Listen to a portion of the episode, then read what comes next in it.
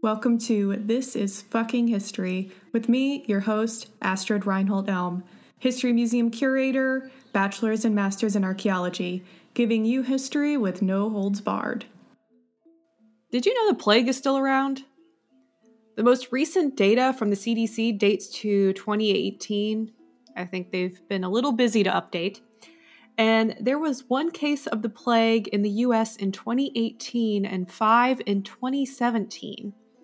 The last deaths from the plague in the US were in 2015, where four people died of the plague in 2015.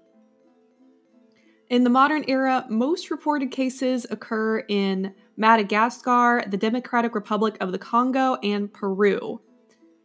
In the US, there have been over 50 cases of the plague, where all but one, which was due to lab exposure, was in the western US.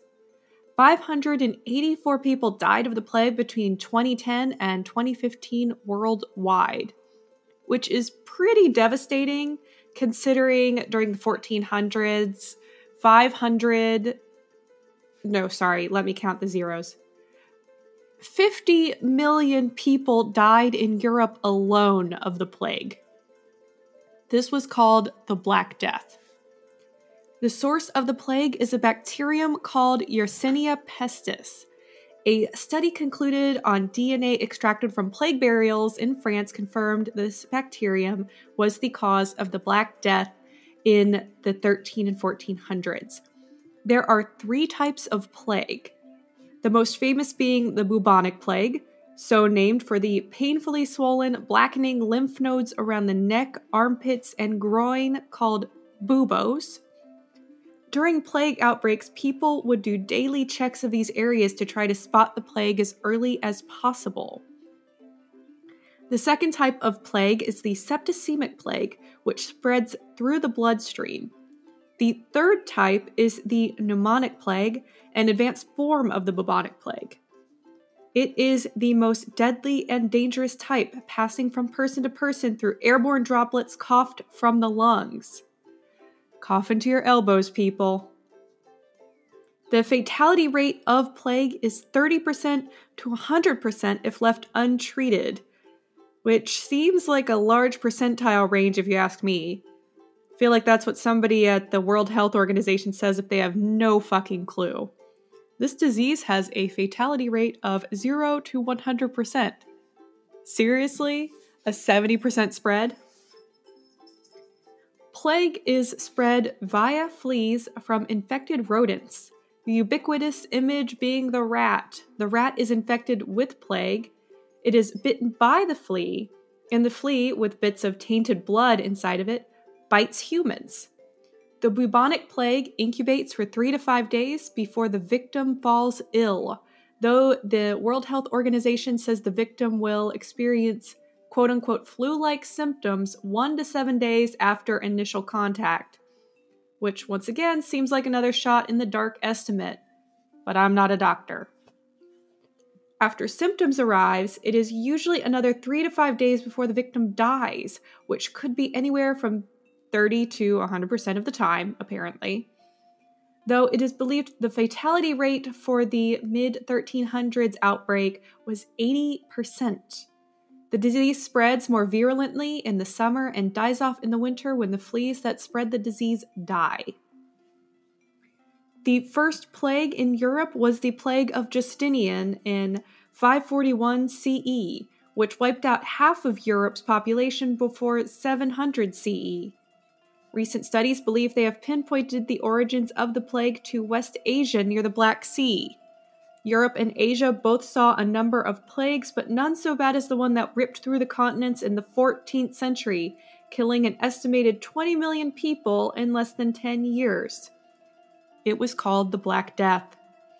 This particular iteration of the bubonic plague was born in the steppes between the Caspian and Black Seas in 1346. Plague reservoirs, like this region in West Asia, are areas that are usually the foci of outbreaks of plague. The Black Death itself may have been named after the color of the characteristic buboes of the disease. Or it was a mistranslation of the Latin word atra, which could mean terrible or black. But there are worse things to have come out of mistranslations. However, it was not called the Black Death at the time. That was a name that it garnered later. At the time, it was known by various names, one of them being, not inaccurately, the Great Dying. Here is a great quote for you. All the citizens did little else except to carry dead bodies to be buried. At every church, they dug deep pits down to the water table, and thus those who were poor and died during the night were bundled up quickly and thrown into the pit.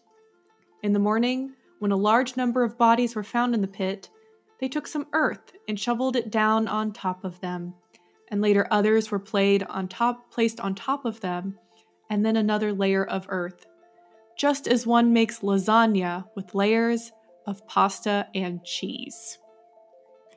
I bet you will never look at pasta the same way again. Uninhibited, even the most remote villages could now be stricken by the plague. Ship transportation caused an unpredictable pattern of outbreaks. It spread the disease to new corners of Europe, Asia, and Africa. The only two countries in Europe that appear to have been spared the ravages of the disease are Iceland and Finland. This is primarily due to their lack of trade and their geographic isolation. So I guess the Vikings were okay. So, as this spread throughout the throughout Europe during the mid 1300s, let's talk about some of the cures and scapegoats, basically who they blamed and how they tried to cure this outbreak in the 1300s. I'm sure this will be extremely scientific and not at all racist. So, contrary to popular belief, the church did not accuse witches as being a cause of the outbreak. In fact, the church didn't accept the existence of witches until 1484, over a hundred years after this plague. It is a common misconception that the Pope called for a massacre of cats, since they are associated with witchcraft, which let the rat population explode and actually cause the spread of the Black Death. No such call was ever made by the Roman Catholic Church or the Pope. So, this is something that's really interesting, and it's a false narrative that I've seen a lot. The Pope never made this call. They do say that there was a papal bull. Uh, I've seen sources say there was a papal bull, which is kind of a proclamation by the Pope to kill all the black cats because they were associated with witches and witchcraft.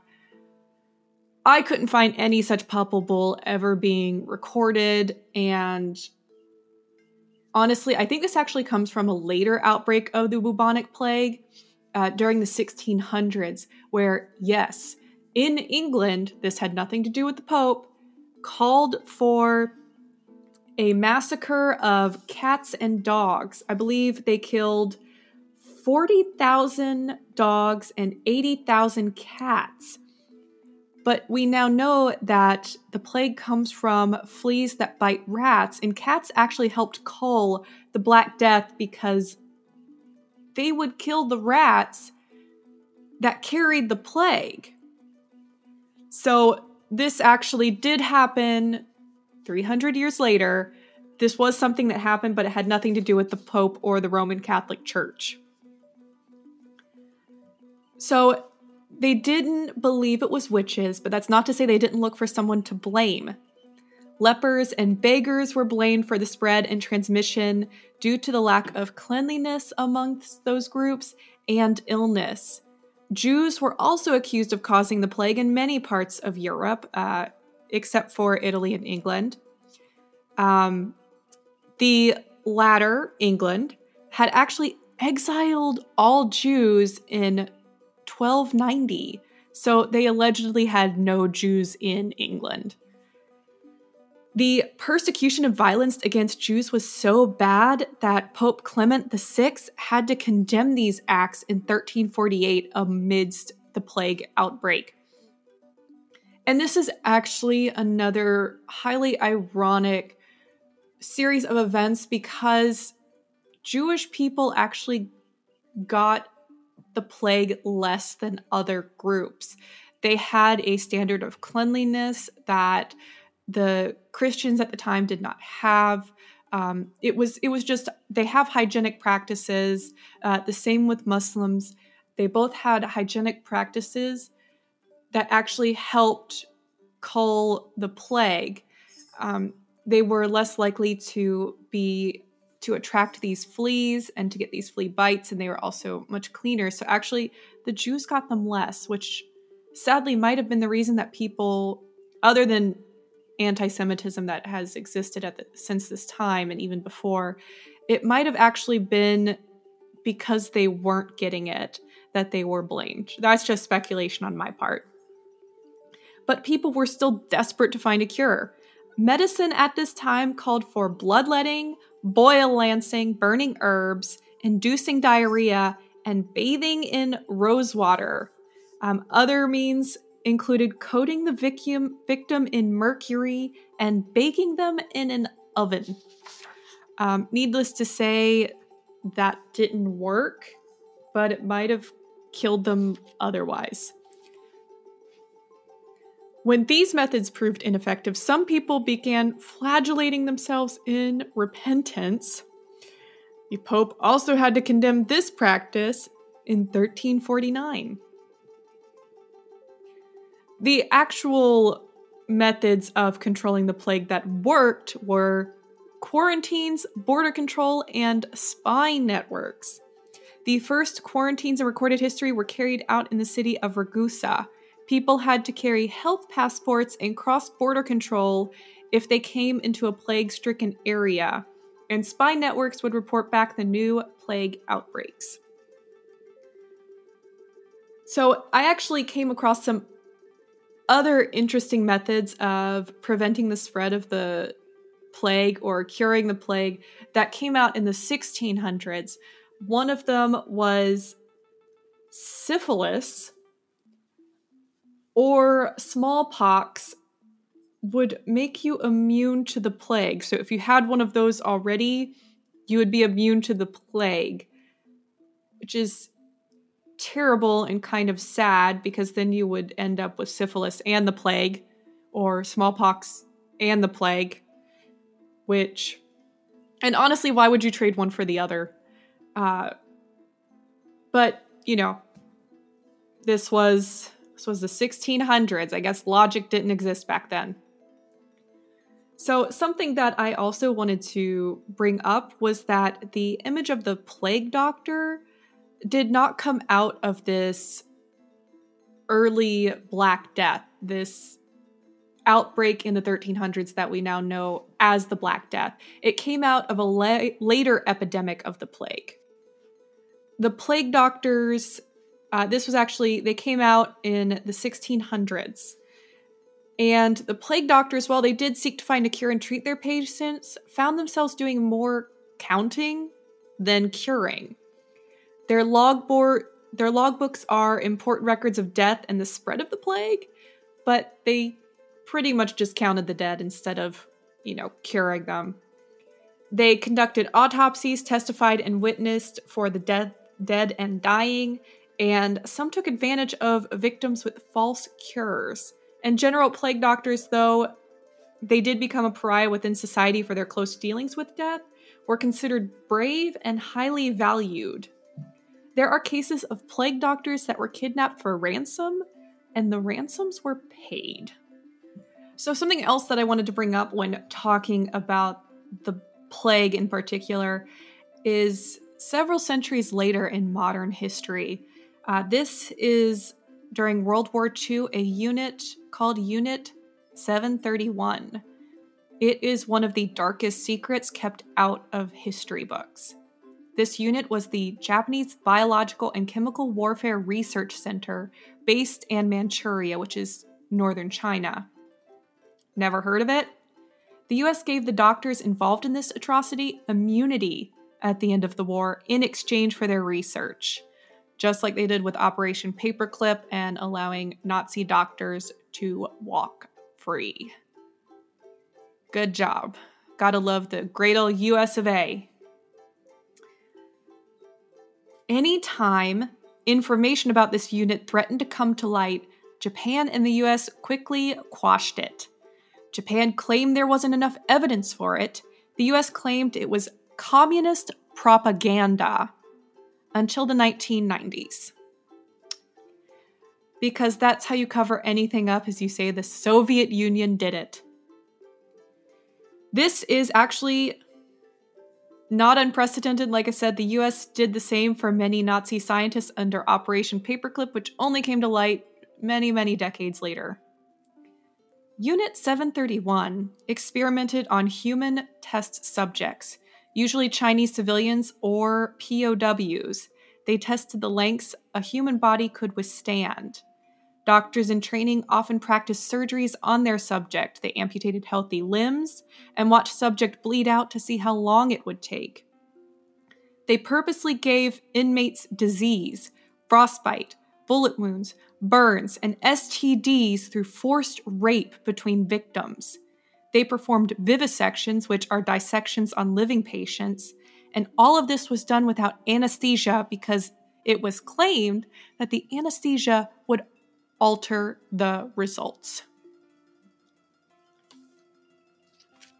Unit 731 brought about another epidemic of the plague in the 20th century Victims were told they were receiving vaccinations in this unit, but they were actually injected with the plague. Some victims were chained to stakes in open fields and were bombed with flea bombs containing fleas infected with the bubonic plague. This was done to study the effects of such weapons and how effective they would be they actually set flea bombs on Chinese military and civilians in Ningbo and Changde, causing an outbreak of plague in those cities. At the end of the war, when Emperor Hirohito surrendered in 1945, the facility was burned down and the remaining living victims were shot. This meant there were no survivors to tell their stories, only the perpetrators. They were understandably tight lipped about the entire operation until much later in life. When they burned down the facility, they purposely released plague infected rats and fleas into the Chinese countryside, causing an epidemic which killed 20 to 30,000 people. Yeah. You think you know about World War II? There are so many things you don't know. I'd actually like to do more on Unit 731 in the future but I just wanted to kind of bring this to light in because it is a very, very terrible but strange use of the plague as a biological weapon. And you know, the plague, we don't know this, but is still around today. It's it's still it's it can be it can be cured, I believe, with antibiotics and other drugs but apparently untreated, the death toll is between 30 and 100,000. So I hope you found this information on the plague interesting. I encourage you to look up more about Unit 731, though I will say it is pretty devastating and pretty dark, and there are images online that are extremely disturbing. So, viewer discretion is advised if you choose to look up Unit 731. Thank you for listening to This is Fucking History with Astrid Reinhold Elm, presenting you history with no holds barred.